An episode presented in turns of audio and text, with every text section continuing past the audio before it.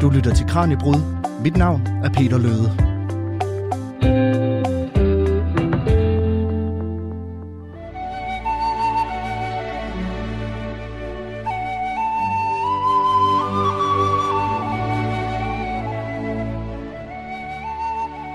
I et hul i jorden boede der en hobbit. Ikke et grimt, beskidt, vådt hul, hvor der lugtede klamt og var fyldt med ormestumper.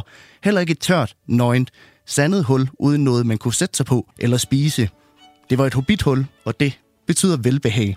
Sådan starter Tolkiens mesterværk Hobbiten fra 1937, der her den 21. september fylder 85 år. Og det er et jubilæum, som vi markerer i dagens Kranjebrud her på Radio 4. For Hobbiten blev startskuddet til et af de mest elskede universer nogensinde. Og selvom bogen altså har over 8 og 10 på banen, så er Tolkiens fantasi mere relevant end nogensinde før. Og nu starter vi godt nok udsendelsen med lidt musik fra Peter Jacksons filmatisering af Ringnes Herre, hvor den første udkom i 2001. Men øh, lige nu så er det dog en lidt nyere fortolkning, der trækker overskrifter, nemlig den, der gemmer sig bag det her tema.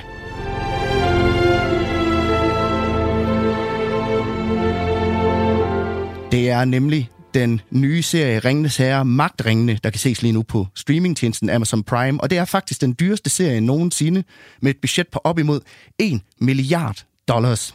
Men hvorfor er Tolkiens fantasy-univers stadigvæk relevant her næsten en menneskealder, efter at forfatteren for første gang satte pinden på papiret? Og hvor fandt han inspirationen til den verden, der stadig tryllebinder os den dag i dag?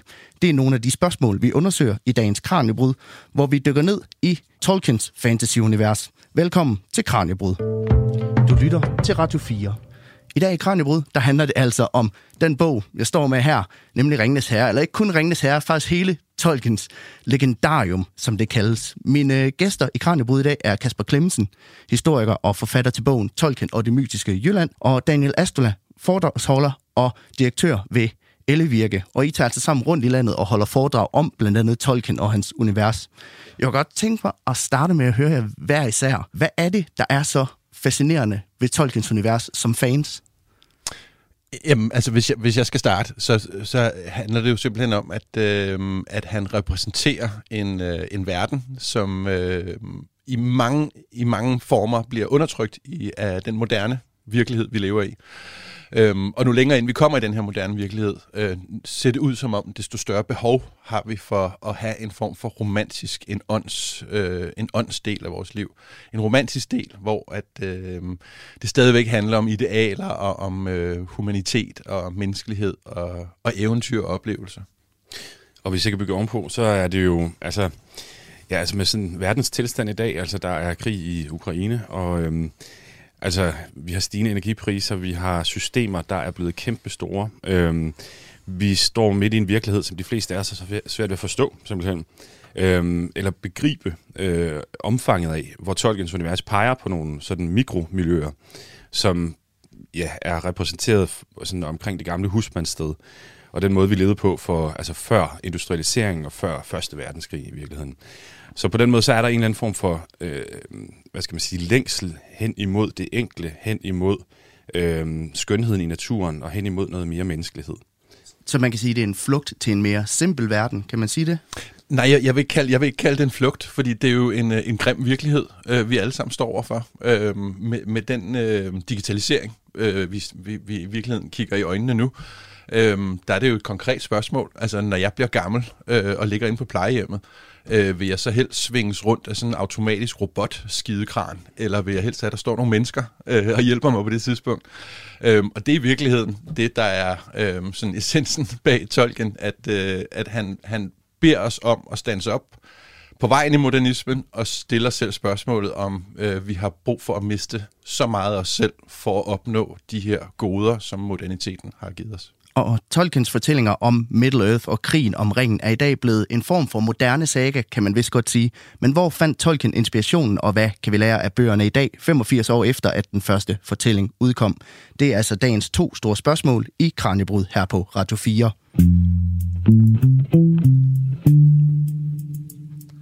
Og nu vi er ved det her med inspirationen, så er det måske meget godt at starte med at tale lidt om manden bag det hele, nemlig John Ronald Reuel Tolkien. Kasper, hvor meget ved vi egentlig, hvorfor Tolkien han begyndte at skabe det her univers? Jamen, det ved vi rigtig meget om, fordi det fortæller han både i øh, private breve, og han fortæller det i, øh, i, øh, i sine arkivmaterialer, i sine efterladte papirer. Øh, der beskriver han det meget indgående, øh, at han gør det, fordi at han øh, som soldat øh, i Første Verdenskrig øh, fuldstændig mister den verden, øh, han var kommet ud af. Øhm, han var forældreløs, så han havde bundet sig meget, meget nær til en gruppe af unge studerende og andre drenge, talentfulde kunstnere og åndsrige mennesker. Og sammen havde de skabt en pagt øh, om, at øh, de ville øh, forbedre verden. Øh, de vil gå i krig mod modernismen og kulfabrikkerne og alt muligt andet, og forsøge at bevare ånden og romantikken. Og det vil de gøre via kunst og ånd. Og så kommer det dramatiske, at alle de her drenge simpelthen øh, bliver dræbt øh, under Første Verdenskrig i de her horrible skyttegrave, hvor netop industrialiseringen viser sit grimme ansigt. Øhm, og her ser vi en masse unge mænd, der vandrer øh, i krig med høviske idealer, der hører mere til middelalderen i virkeligheden. Den viktorianske æra øh, hænger meget uløseligt sammen med fortiden. Øhm, men de møder den her modernisme i form af maskingevær og øh, gasangreb og pigtråd og industrialiseret krigsførsel. De mister deres idealer, og derfor så kan man sige, at det er i skyttegraven under 1. verdenskrig, den europæiske ateisme, den eksploderer simpelthen. Det er her, vi er en hel civilisation, der mister troen på Gud, kong og fædreland.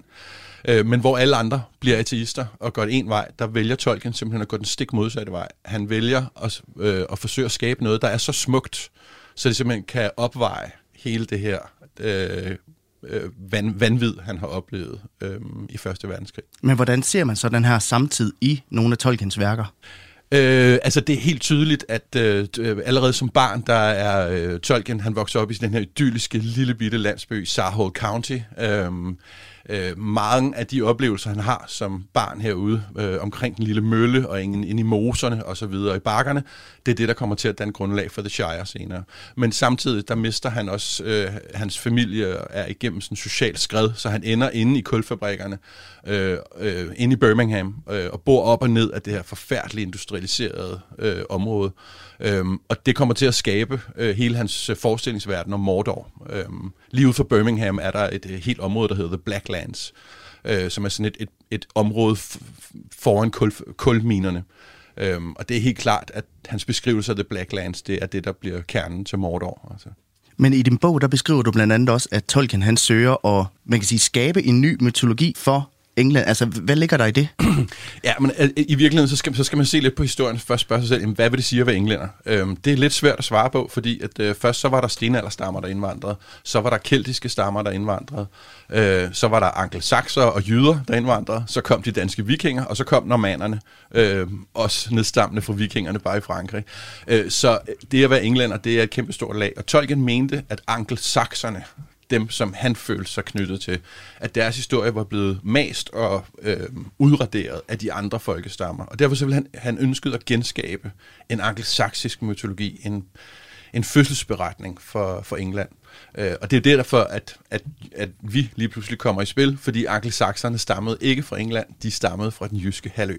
Og det her med at, at skrive bøger, det var jo ikke, det var jo mere en hobbyting for, for Tolkien i virkeligheden. Altså, det han levede af, det var jo at være sprogprofessor. Altså, hvor kom den fascination for sproget fra? Jamen, øh, han, hans sprogfascination, det kommer øh, meget smukt fra hans mor. Øh, Mabel Tolkien er et fantastisk menneske. Øh, hun er... Øh, øh, hun oplever utrolig store udfordringer i sit eget liv, og alligevel så øh, opdrager hun øh, både Tolkien og hans bror øh, Øhm, meget, meget høvisk. Øh, de lærer alt lige fra øh, klaverspil til botanik og øh, forskellige kunstformer, og deriblandt også en lang række af sprog. Og der viser sig allerede som barn, at Tolkien er øh, nærmest besat af både at lære sprog, men også at konstruere sprog selv. Og netop det her med sproget i Ringnes Herre, det er noget af det, som vi skal dykke ned i nu. For en rigtig, rigtig stor del af Tolkiens fiktive univers, det er lige netop sproget. For i Middle-earth, som verden hedder, der er der utallige former for elver, dværge og menneskesprog. Alle sammen sprog, som Tolkien har skabt med udgangspunkt i sine sprogstudier. Og nordmanden Helge Kåre Fausganger, han er filolog, og det vil sige sprogvidenskabsmand, og så har han en meget omfattende hjemmeside om Tolkiens konstruerede sprog. Den hedder Adelambion of the Tongues of Arda, The Invented World of J.R.R. Tolkien. Min kollega Kasper Friis har talt med Helge Fausganger, og øh, det gælder om at spidse ører som en, en anden hobbit, for undervejs der bliver der altså talt både dansk, norsk, engelsk, urelvisk og de to senere elversprog, Quenya og Sindarin. Og Helge Fausganger fortæller her, at uh, Tolkiens arbejde med at konstruere de her elviske sprog er sproglig opfindelse på et meget højt plan. Hans eh, uh, konstruerte alvesprog er jo da en vision av en hel språkfamilie, der han uh, tar utgangspunkt i et uh, konstruert uralvisk språk, og så legger han inn forskjellige grener med hvert sitt system av lydforandringer slik at han kan utlede en hel språkfamilie fra det samme uralviske språk. Og dette er meget profesjonelt gjennomført. Det er som man simulerer flere tusen års eh, språkutvikling i sine notater. Han kan f.eks. bestemme seg for at eh, det uralviske ord for eh, tre, planten altså, det var galada. Og så eh, tar han dette galada i én retning i den grenen av språkfamilien som kalles quenya. Der blir galada til slutt til alda. Og i en helt annen gren av den alviske språkfamilie så kan galada isteden bli til galoz. Så dette er som eh, naturlige språk utvikler seg i den virkelige verden, men her simulert i et fiktivt univers på en meget professionel og gjennomført måte. Er de nært beslægtede, de to sprog, Kvenja og Sindarin? Eh, de er ganske forskjellige i sin stil, men eh, det ville være lett å se, forstå at de er i slekt, men eh, det ville nok eh, ikke være mulig for en som talte det ene, og lenger uten videre forstå den, eh, en som talte det andre. I virkelighetens verden så er jo disse språk inspirert av eh, noen språk som finnes, nemlig eh, at quenya er sterkt inspirert av finsk. Det er jo morsomt for oss nordiske å legge merke til. Mens Sindin er inspirert av walisisk, som tales på de britiske øyer. Eh, for eksempel, eh, hvis vi tar et eksempel på eh, quenya, hvis det er et dikt i 'Ringenes herre', så kan det begynne slik. Ai lauri lantar lassi suurinen, geniu notimel ramar aldaron. Der vi nordiske vil kunne gjenkjenne en viss finsk stil. Mens eh, Sindarin på den annen side eh, kan lyde med som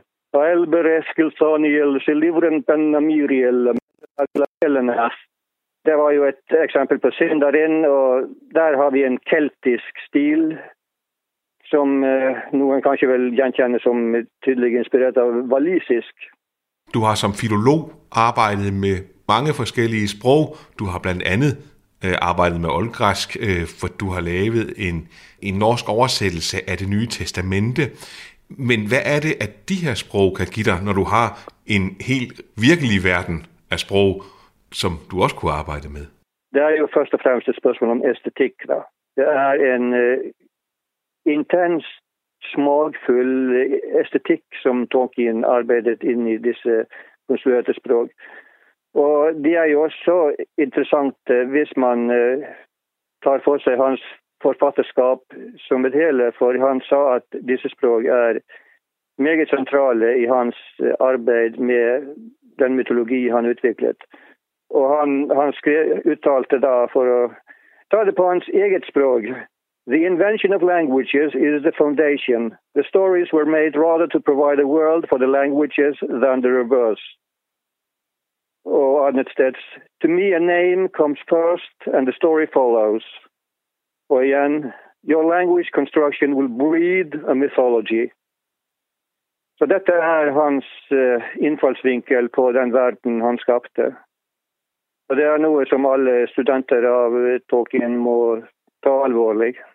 Og Helge Fausk Anger, han fortæller jo altså her, at den verden, som Tolkiens mest populære historie foregår i, er skabt for, at de sprog, han konstruerede, de kunne få et sted at leve. Og lige netop det her med, med, med Tolkiens sprogstudier, altså hvordan spiller det ind i forhold til Ringnes Herre og, og Hobbiten og nogle af de andre bøger, han skrev gennem sin tid?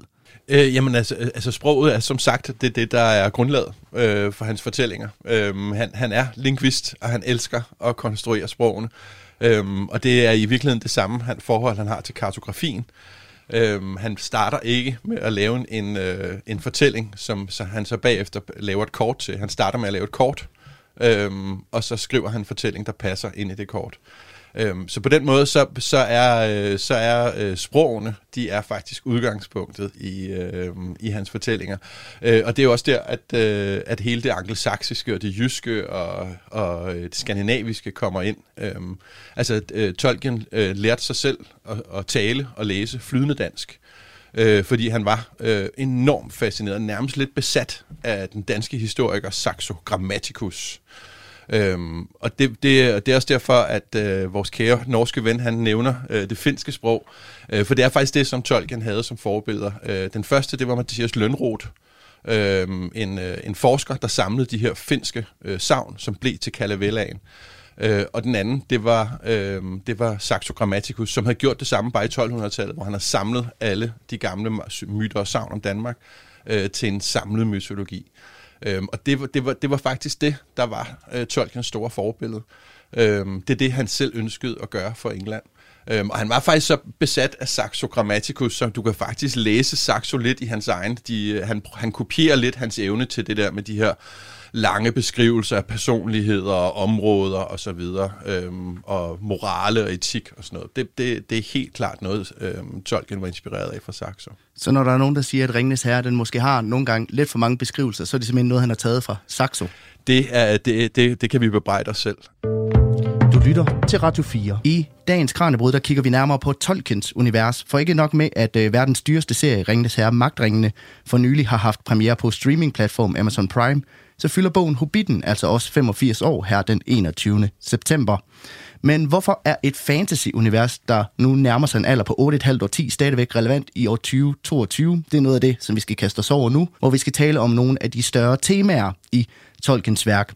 Mine gæster i Kranjebrud i dag er øh, historiker Kasper Klemmensen, der blandt andet har skrevet bogen Tolkien og det mytiske Jylland, og Daniel Astola, der er foredragsholder og direktør ved Ellevirke. Og Daniel, nu har Kasper sat os lidt ind i den tid, som Tolkien han skrev bøgerne i. Og det var meget tydeligt, at han var meget inspireret, fascineret og skræmt af sin tid i ja. krig. Hvordan ser man det i hans tekster? Jamen, det gør man blandt andet i øh, øh, altså hans, hans beskrivelse af øh, Saruman og The Fires of Industry, som jo altså, er et meget tydeligt bevis på, at, øh, at det er forbundet til noget ondt. Øh, samtidig med, at Mordor og Sauron jo er repræsentative for det onde. Samtidig så har vi Inderne øh, og Elvernes univers og Hobbiternes univers, som repræsenterer det gode.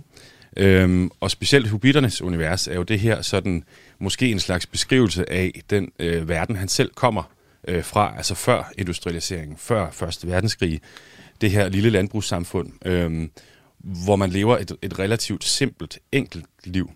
Øhm, det er jo det, han ser blive sådan fuldstændigt, altså gå amok øhm, øh, under Første Verdenskrig. Han oplever det selv under skyttegrav, øh, eller i skyttegravene øh, ved Somme, som, som Kasper beskriver, øh, også i bogen. Og det er, jo, det, er jo, det er jo det, der gør, at der er nogle eksempler i det her, vi kan læse ind i vores egen samtid, fordi industrialiseringen bliver senere til globalisering og bliver senere til digitalisering. Og det er faktisk det, vi står midt i i øjeblikket. Øhm, og jeg tror, der er mange mennesker, der har svært ved at følge med i den her udvikling, fordi det går så enormt stærkt. Altså, vi har et informations, øh, en informationshastighed i vores samtid, som øh, ja, er ødelæggende for mange mennesker. Øhm, vi har Facebook og Instagram øhm, øh, og så videre, der bare buller derudad. Øh, vi er sådan ja, scroller øh, næsten øh, til evigheder øh, i, de her, i de her apps, vi kan finde på vores mobiltelefoner. Og så en ting, jeg også lige vil knytte til det, det er, at øh, der findes en dansk historiker, der hedder Henrik Jensen, der har skrevet en bog, der hedder Efter Gud, øh, som, hvor, hvor, hvor han konkluderer, at, man, at vi mennesker nu øh, i kraft af industrialisering har erstattet vores gamle gudbilleder med nogle nye gudbilleder, der hedder titanerne. Og det er jo faktisk sjovt, fordi man kan jo næsten se det på bag, øh, sådan bagsmæk af nogle biler, der er der nogen, der kører rundt med sådan en Jesusfisk. Ikke? Mm. Men der er sørger også nogen, der kører rundt med sådan et Apple-logo. Øhm, og det er jo sådan meget øhm, egentlig repræsentativt, fordi den her udvikling, vi har gennemgået, og som Tolkien han forudsiger, giver os nogle problemer og udfordringer som menneskehed. Og derfor er det enormt interessant at beskæftige sig med Tolkien. Øhm, Øh, og derfor så bliver han mere og mere populær simpelthen. Og nu nævnte du det her med Sauron og The Fires of Industry. Skal vi ikke prøve at høre, hvordan at Tolkien han beskriver det i Ringnes Herre? Jorden skælvede. Skakterne løb ned af mange skråninger og vindeltrapper til huler langt nede. Der havde Sauron skatkamre, magasiner, rustkamre og smedjer og store ovne. Jernhjulene drejede altid rundt der, og hamrene dundrede. Om natten steg lette dampskyer op af skorstenene. De blev oplyst nedefra af rødt, blåt og giftig grønt lys. Og nu hører vi her, at jorden nærmest er smadret af industriens øh, hårde næve. Altså er der et græn af noget klimadebat i det også? Det, det handler både om klima, altså det handler dybest set om mange af de kriser, vi har påført os selv i dag. Altså jeg vil våge at påstå, at vi har en, en åndelig krise øh, til dels, øh, men derudover også har vi jo en klimakrise og en biodiversitetskrise, som vi har påført os selv, fordi vi har ændret vores måde at tænke på. Altså vi er gået fra at tænke i den gamle agrale verden, hvor vi tænkte sådan langsigtet og cirkulært, så tænker vi i dag sådan meget kortsigtet øh, og lineært sådan med, med vækst øh, for øje som det, som det primære. Og vi kan jo se det i nogle af de øh, processer, vi arbejder med i dag i øh, kommunerne og så videre. Øh, i, i, vi kalder det cirkulær økonomi. Øhm, at det er jo i virkeligheden en tilbagevendelse til den måde, vi levede og tænkte på øh, tidligere. Det er det, vi higer efter, det er det, det, vi stræber efter. Men man kan sige, at der er nogle udfordringer i det. øhm, som vi står i som samfund. Men, men, men jeg mener helt bestemt, at vi kan bruge tolken som inspiration i forhold til øh, nogle af de her både sådan menneskelige værdier, øh, øh, det giver os. Udover hans sådan enormt øh, øh, gode måde at beskrive øh, naturen på. Han er også sådan en... Altså, han bruger jo rigtig lang tid på at beskrive de her fantastiske, øh, den her fantastiske natur, som de her øh, individer bevæger sig igennem. Og det er jo også noget, som, øh, som, de, som rigtig mange mennesker søger i dag, det er naturen at komme ud og opleve øh, fugletræk og oplevelser ved havet osv. Øh, der er en eller anden længsel i os, i vores samtid, efter noget mere enkelt, og efter noget, som, så, ja, som er repræsenteret i den gamle verden, som Tolkien har beskrevet så smukt. Og nu nævnte du det her med, med forhold til naturen. Altså Kasper, hvad, hvad var Tolkiens forhold til naturen? Jamen, øh, Tolkiens forhold til naturen, det var øh, et, et, et, kan man kalde et sakralt forhold. Øh, øh, det var et meget personligt, privat forhold, ham som, øh, som individ. Øh, men det er helt tydeligt i hans øh, mytologi og i hans forståelse af verden øh, og i hans fascination af Danmarks historien. Øh, der er det tydeligt, at det er øh, vores forfædre og formøders forhold til den hellige natur, han mener, der er øh, løsning på det hele. Og det er der egentlig en god grund til, fordi at, øh, mange generationer har spurgt, øh, hvad ringen symboliserer. Øhm, og der er øh, nogen, der har... Øh, I 50'erne mente man, det var kommunismen, ikke? og i 70'erne mente man, det var atomvåbne. Øhm, men Tolkien forklarer faktisk selv, hvad det er, den er symbolet på. Den er faktisk symbolet på forbrændingsmotoren. Fordi Tolkien mener faktisk, at for det øjeblik, at motoren blev opfundet, forbrændingsmotoren, øh, der stopper menneskets øh, kundskaber. Og over en meget, meget kort periode, som Tolkien netop er øjenviden til, fra starten af 1900-tallet og op til 20'erne og 30'erne, øhm, der ser vi en mekanisering af verden, hvor Tolkien han faktisk bevidner, at 10.000 års kunstfærdigheder med vores hænder og med vores sind og forholdet til hesten, forholdet til hele den verden, vi har været, øh, det mister vi øh, på under en generation. Og det er der Tolkiens pointe er, han siger simpelthen, at det der, det er et tab for menneskeheden, det er ikke en sejr. Er det også det, han ser under Første Verdenskrig, der er jo en af de første sådan, for alvor industrialiserede krige? der, der, der ser han netop øh, det meningsløse i, at, at man som ung mand skal tro på staten og tro på øh, og tro på øh, en kristen Gud, der skal man, man skal gå ud og kæmpe for. Øh, Tolkien mister ikke selv sin kristne tro, men han mister troen på, at noget som helst form for begreb af stat eller kontrol skal være en del af menneskets fremtid. Øh, det siger han faktisk, det er noget af det, han vemmes mest ved, det er begrebet kontrol. Øh, og det er også det, han faktisk advarer os frem til i dag. Øh, og for at kunne forklare Tolkiens filosofi så kort som muligt, så kan du faktisk mest sammenligne det med Gollum. Øh, Gollum øh, og ringen, øh, her har han netop en ring, han er opslugt af ringens begær, øh, og han sidder her i månelyset og, og, og, og væser af ringen. Øhm, og der er faktisk en rød tråd direkte op til os vesterlændinge i dag. Vi sidder her med vores krumme ryg i bussen i lyset af vores iPhone. Øh, faktisk i samme position og stilling som Gollum. Øhm, og i stedet for, for ringen, der sidder vi bare med den her iPhones øh, magiske lys op i ansigtet. Øh, og det er faktisk lige præcis det, der er Tolkiens pointe. At øh, vi kunne ende med at blive trællebindet, trællebundet af denne her maskine. Og noget, der også fylder i, i teksten, det er, jo, det er jo det her med krig. Altså, hvad er Tolkiens holdning til krig, Daniel? Kan man læse det ud fra teksterne? Altså, det, det er, altså, den konflikt eller krig, der er i hans univers, er jo dybest set en kamp imellem den gamle verden øh, og den nye verden. Altså, hvor Sauron øh, og ringens øh, øh, kraft, altså sådan fuldstændig uimodståelig kraft, der er jo ikke nogen, der kan kontrollere den. Øh, de vil alle sammen blive overtaget af den. De vil alle sammen blive, ja, blive ofre for dens, øh, for dens magi.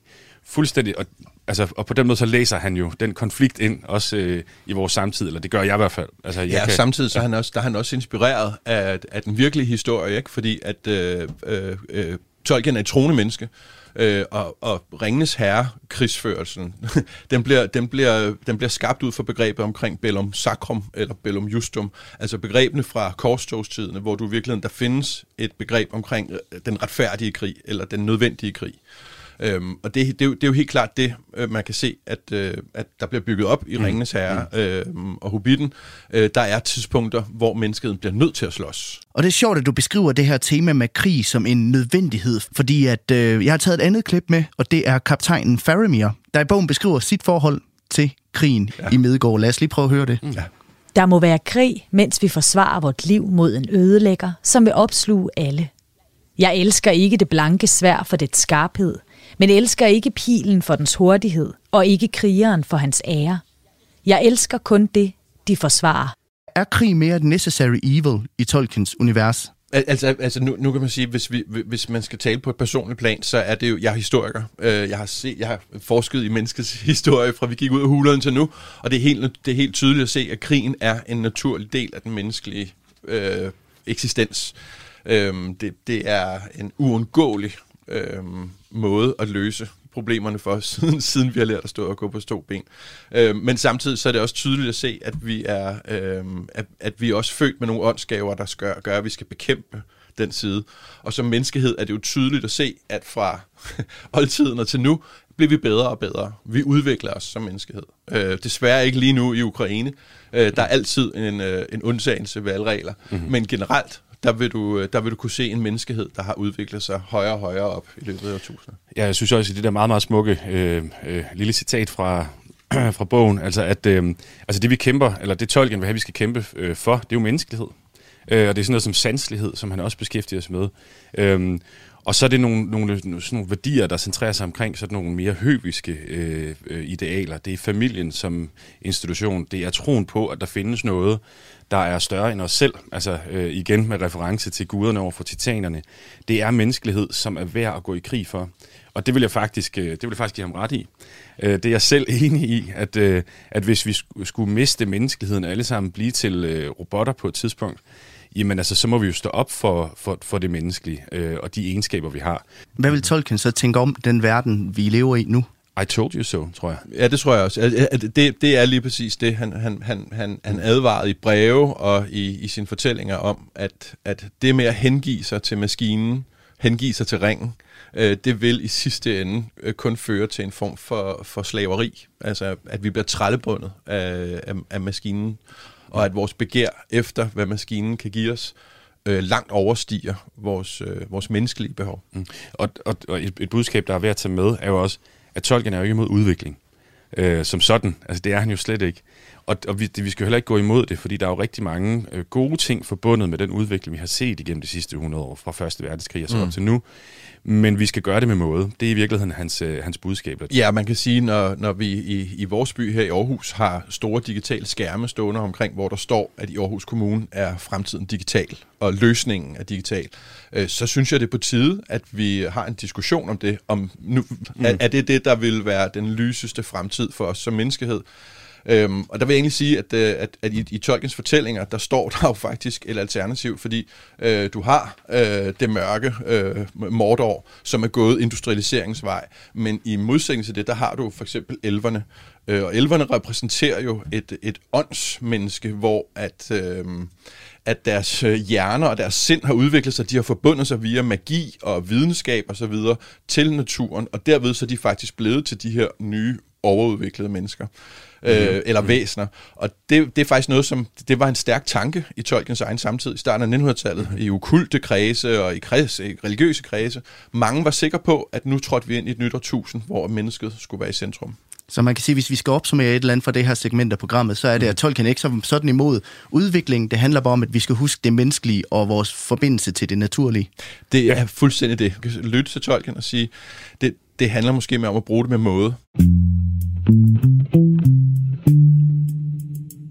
I dag i Kranjebrud her på Radio 4, der handler det om forfatteren J.R.R. Tolkien. Altså manden bag det univers, der blandt andet danner baggrunden for den nye serie om Ringnes Herre, der i de her dage går sin sejrsgang på Amazon Prime.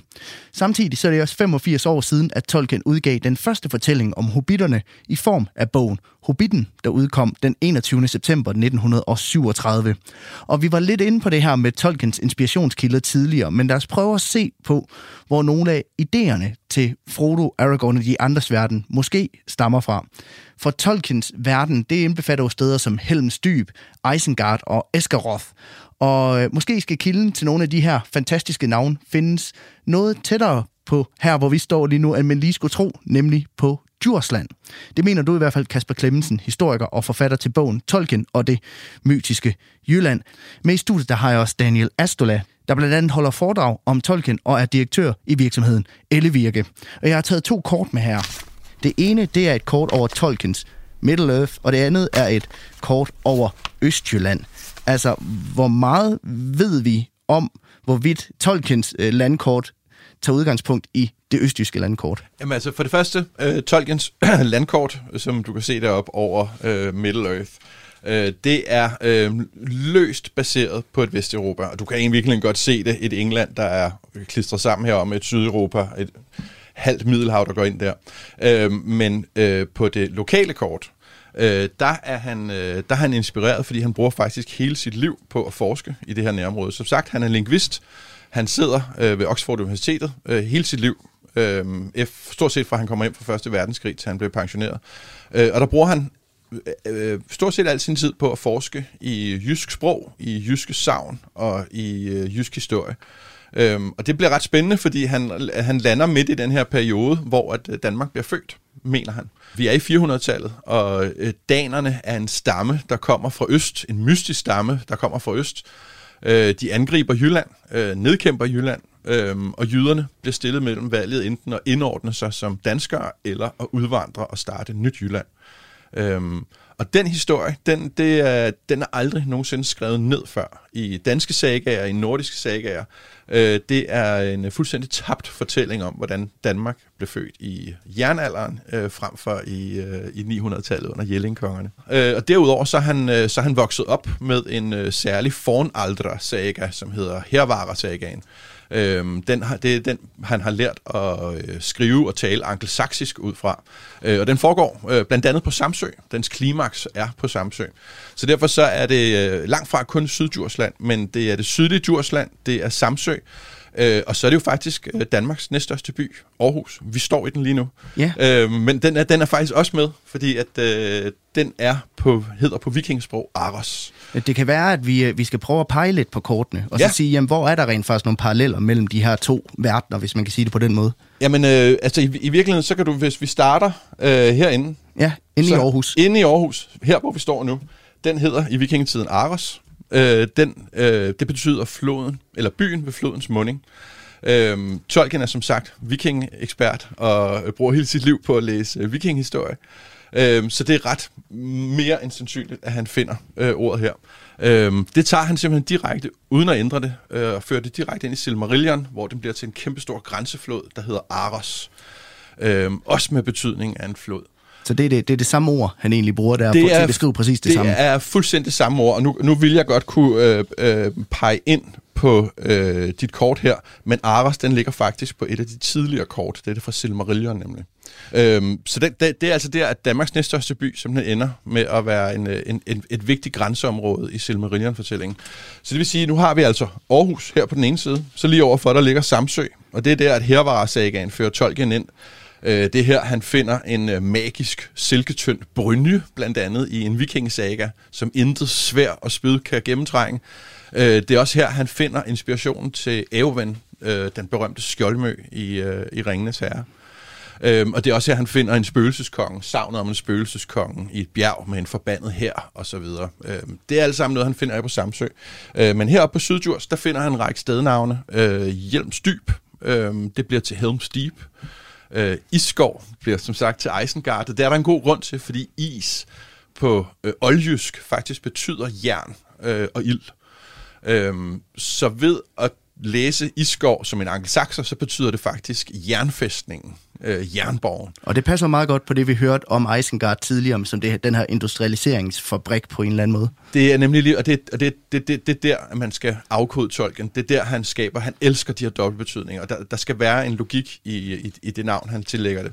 Øh, og så helt ind i Kanøvi, der har vi jo så øh, den lille jernalder landsby, der hedder Eskerod, Øh, og det, det er et fantastisk ord, der betyder ask, altså ask Yggdrasil, og rod betyder en rydning, så vi, ser, vi hører her i, virkeligheden om sådan en, en hellig lund med øh, et, et magisk træ, der har stået der i vikingetiden.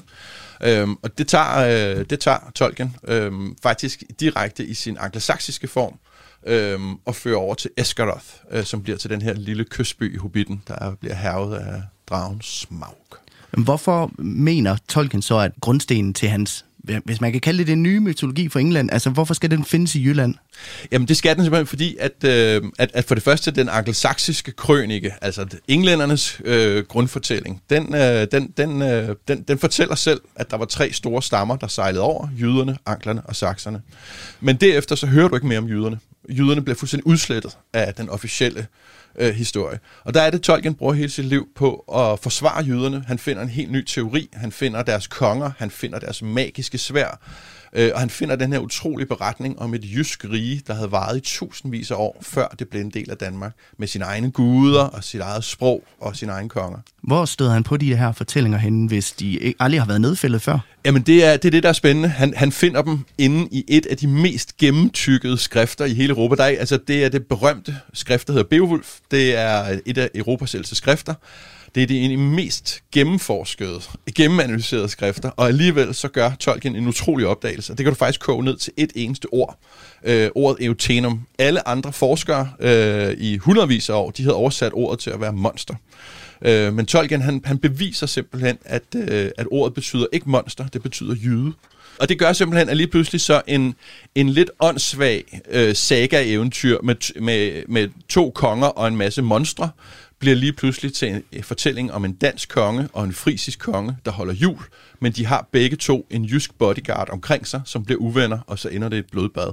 Og derved så starter øh, hele udvandringen til, til det nye Jylland i Kent. Så det er en, det er en fantastisk historie. Den er, den er, det, det er en kompliceret historie, men det er en, øh, virkelig en historie, som langt de fleste forskere i dag de anerkender som, øh, som sand.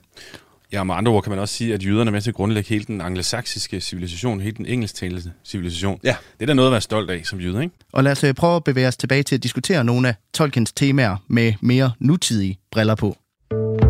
Du lytter til Radio 4. Fordi det, øh, det her med temaer i Tolkiens værker, det er blandt andet noget af det, som I holder foredrag om, mm. Daniel Astola og mm. Kasper Klemmensen.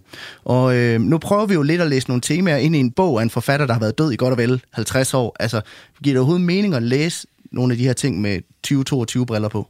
Ja, det, øh, det gør det øh, helt bestemt. Altså det, øh, som nævnt tidligere, så, så emmer, hvad hedder det, selve konflikten i Ringes krigen, altså det er jo, der er jo elementer fra det, vi kan trække ud som, som civilisationskritik. Altså kritik er jo sådan en rigtig god ting. Øhm, vi er måske blevet en lille smule ukritiske i den måde, vi udvikler vores egne samfund på.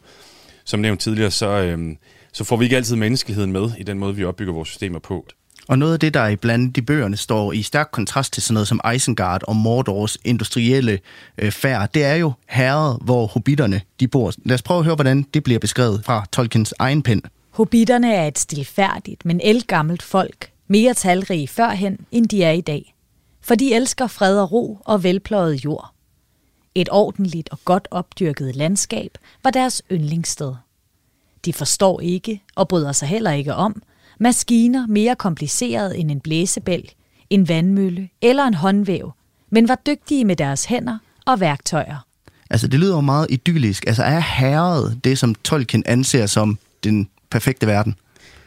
Ja, altså det, det, det er det jo nok. Altså, men det er jo lige før, at man sådan helt kan få kuldegysninger af det her. Ikke? Altså, det er jo i hvert fald sådan en meget, meget romantiserende beskrivelse af den her samtid. Og nu er det sådan hårdt trukket op over for hinanden, kan man sige. Altså, vi skulle nok ikke stoppe, øh, hvad skal man sige, den evolutionære eller maskinelle udvikling ved blæsebælgen, men der, der kunne man måske godt fortsætte lidt længere øh, ned ad stien. Men, øh, men ja, altså, jeg, jeg, jeg tror da bestemt, at Tolkien, han mener, at herret, det er øh, det, det, det, der er det mest menneskelige at leve i. Øh, den mest menneskelige verden at leve i. Men jeg mener ikke, Tolkien han, øh, han skaber herret som et idealiseret billede, fordi han præsenterer jo netop også herrets problemer. Herred, problemer med herret, det er, at de netop ikke forstår verden omkring dem, og de forstår ikke forandringerne, mm. øh, og de forstår ikke det mørke, der er på vej. Øhm, og de har ikke andet end hån til overs for folk, der kommer med, med viden udefra. Mm. Øhm, Øh, og på den måde, der synes jeg faktisk, altså, han er jo faktisk inde og repræsenterer noget, som øh, selv Axel Sandemoser pillede ved. Det er jo den her jantelov. Så på den måde, så, så synes jeg ikke, han, han idealiserer ikke herret, men han repræsenterer stadigvæk herret som den bedste løsning. Altså, der er ikke nogen tvivl om, altså, hvis jeg ikke skulle være elf, så ville jeg helst øh, bo i øh, The Shire. Ja, ikke? Altså, ja. Har, en anden ting, som også er er interessant, det er, at øh, hobitterne er jo også, øh, at de interesserer sig ikke for verden uden for dem, øh, altså uden for herret. Øh, det er nærmest sådan øh, lidt en skam at, bes, at beskæftige sig med det, ikke? Det bliver demoniseret. Det er et mikrokosmos. Det er et mikrokosmos. Ja, ja. Altså, de lukker sig om sig selv. Derudover så er de også blevet historieløse. Og der, der ligger også en indbygget advarsel i det, i at øh, vi må ikke lukke os inden om os selv, og vi skal heller ikke blive historieløse, og vi må heller ikke miste vores rødder. Og det er jo igen noget af det, vi kan føre op til vores samtid, som sådan en lille advarsel at øh, hvis vi bare sådan fuldstændig formålsløst øh, løber efter sådan de der kæmpe store dagsordner og så videre, uden at huske vores egne rødder, eller have dem med som en eller anden form for modkraft øh, til den øh, meget, meget hastige udvikling, vi står midt i, jamen så ender det måske med, at vi mister os selv og taber i virkeligheden den her store konflikt.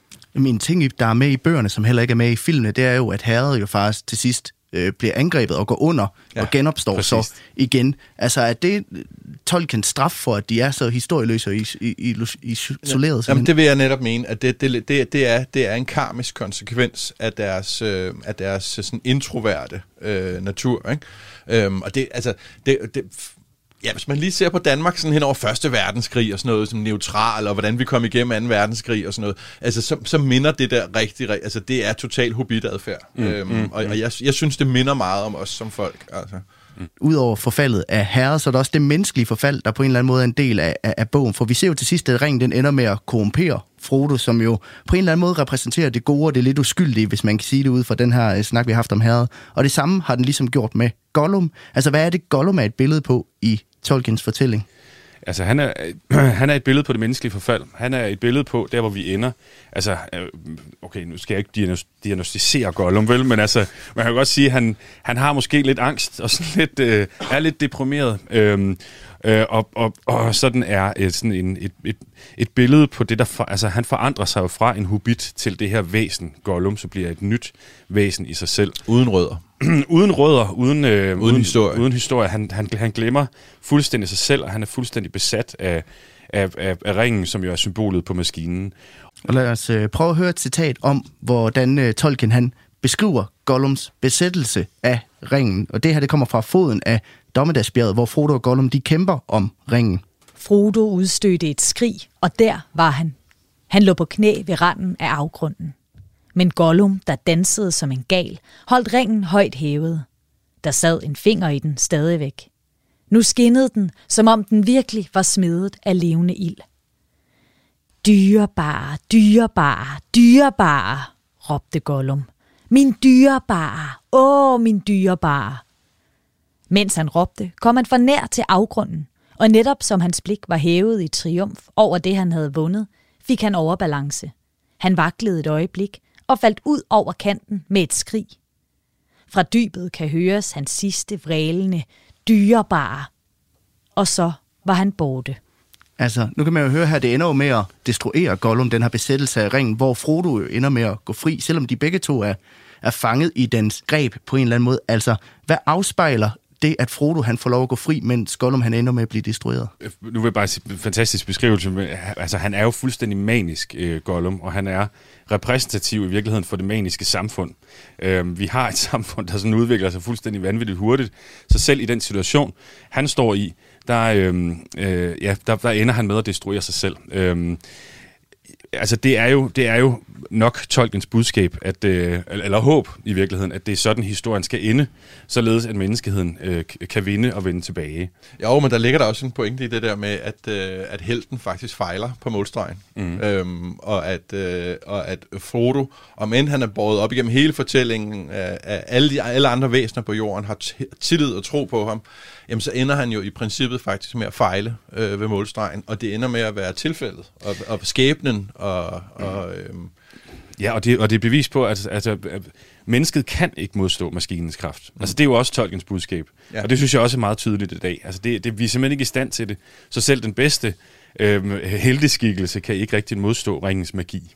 Men hvor meget ved vi egentlig om, hvor vidt det her det bevidste temaer, som han beskæftiger sig med Tolkien, og hvor meget er det der egentlig bare, at han gerne vil fortælle en god historie? Altså, jeg kan komme med et eksempel på det. Det er, at han sidder i bakkerne øh, ved, øh, ved Kent øh, sammen med sin søn øh, i øh, de gamle jernalderlandskaber, øh, og de ser toget øh, fra Kent øh, køre mod York øh, op igennem landskabet. Og sønnen han siger, øh, hvor er det dog et smukt syn at se toget passere op igennem de smukke grønne landskaber. Det siger Tolkien, det synes han faktisk ikke, det er. Øh, Udover at øh, den her store jernhest er sådan en slags voldtægt af, af det der grønne landskab, så har han simpelthen så ondt af de mennesker, der sidder inde i toget. Fordi i øh, gamle dage, der ville de have bevæget sig øh, med deres egen kroppe. Øh, rejsen ville have, have været længere, men den havde været mere... Øh, øh, givende, fordi netop som han skriver, du ved aldrig nogensinde, hvad du oplever rundt om det næste hjørne. Øh, du ved ikke, hvilken øh, elver, elver, der nu bor i den her lille blomst. Øh, og det er faktisk det, der er hans pointe med civilisationen, det er, at det handler ikke om at komme hurtigt fra A til B. Det handlede om, hvad du oplevede og hvad du lærte, mens du rejste fra A til B. Og det er jo det, som vi i modernismen har fuldstændig solgt ud på. I dag er ordet nemt og smart. Det er det, der overtrumfer alt andet. Og det medfører så et tab af sanselighed. Øh, og sanseligheden er så det, der føder vores kunstneriske, kreative evner blandt andet. Øh, eller det er i hvert fald sådan en katalysator for det. Og det er så det, vi ender med at miste til sidst. Så vi bliver mindre fant- fantasifulde mennesker. Vi lever mindre fantasifulde samfund, mindre fantasifulde byer og mindre fantasifulde og, og, og, og gode systemer, altså der taler til det menneskelige. Det er i virkeligheden hans budskab. Ja, og, og, der, er, og der, der er det, som jeg i hvert fald mener, at det, det, handler, det her det handler ikke om, om, skal vi så tilbage til stenalderen. Øh, det, det er et argument, vi konstant møder, når vi begynder at, at lave den her civilisationskritik af, af det digitale. Øh, og det er overhovedet ikke det, vi siger. Øh, tværtimod, så siger vi simpelthen bare, at det kunne være, at vi skulle til at behandle det her med mådehold, og sidde og se digitalisering for eksempel, som den øh, kraftfuld, men også øh, øh risikofyldte entitet, den egentlig er. Og tiden begynder også så småt at løbe ud på dagens program af Kranjebrød. Og Daniel og Kasper, jeg kunne godt tænke mig her til sidst, vi måske lige vente nogle af de sådan allervigtigste pointer fra dagens udsendelse. Altså i hvor høj grad lykkes den her mission, som Tolkien havde om at skabe en ny mytologi? Det, det, altså, det lykkedes jo fuldstændig vanvittigt godt. Altså, nu nævnte du selv i starten, at øh, nu udkommer verdenshistoriens dyreste tv-serie på Amazon Prime. Øhm, Altså, det er jo global blockbuster-kultur, hans, øh, hans værker har transformeret sig til. Og hans, hans budskaber bliver øh, tilsyneladende mere og mere og mere efterspurgte, mere og mere og mere populære. Og det er nok fordi, at det, det ligger som sådan en rød tråd i hans værker, den her indbyggede civilisationskritik, eller indbyggede kritik af modernismen i sig selv. Og så tror jeg også, at i, i forbindelse med, at jeg skrev øh, Tolkien og det mytiske Jylland, øh, der sad jeg, mens jeg skrev bogen, og tænkte, det synes jeg var lidt stort brød at kaste op, en mytologi bevaret. Øh, men da jeg var færdig med at skrive bogen, der slog det mig egentlig, jamen øh, den dag, den virkelighed, vi lever i dag, hvor mange af, af os kender sagagerne, hvor mange af os kender Saxo, hvor mange af os kender den, den gamle mytologi nu, jamen det er der stort set ingen mennesker, der kender og kan huske. Eller, øh, men til gengæld så er vi lever vi i et samfund i dag, hvor alle har læst bøgerne, og alle har set Tolkiens film. Øhm, så på den måde, så tror jeg egentlig, at det lykkes for ham. Øh, og hvis vi kigger 100-200 år frem i tiden, jamen så kunne man jo forestille Tolkien som sådan en religionsgrundlægger. Øh, der kunne du sagtens se det en, en reel mm. mytologi øh, være bevaret. Og det er meget sjovt at se, at der, det bliver ofte refereret til, altså de her meget sådan visuelt stærke billeder fra specielt Peter Jacksons film. Øh, har jo virkelig sådan slået igennem, og, og, og, og altså er blevet set jo af ufattelig mange mennesker. Derudover så bruger vi det også som referencer. Altså, når vi skal beskrive kriser, eller når vi skal beskrive en, en, en persons udvikling eller andet. Det er jo noget, man ser i medierne, at der bliver refereret til hans værker, der bliver refereret til eksempelvis væsenet Gollum. Øhm, og Sauron bliver der også refereret til i, i nogle sammenhæng som, som sådan et eller andet narrativ for det onde. Så på den måde så har det jo virkelig nået ud i vores populærkultur og blevet til en, til en del af vores hverdag. Og det var altså alt, hvad vi havde på dagsordenen i dagens program af Kranjebrud. Med i studiet, der var Kasper Klemmensen, historiker og forfatter til bogen Tolkien og det mytiske Jylland, og foredragsholder Daniel Stola, der også er direktør i Ellevirke. Tusind tak, fordi I vil komme forbi. Tusind tak, fordi I må komme. Og hvis du vil høre mere om fantasy og bøger, så lyt med på fredag, hvor min kollega Emma Holdet dykker ned i et lidt nyere fantasy-univers, nemlig Harry Potter, der i år kan fejre 25 års jubilæum. Og husk, at du kan finde alle de tidligere programmer af Kranjebrud som podcast på Radio 4's app, der kan hentes på både Google Play og på App Store. Tusind tak, fordi at du lyttede med.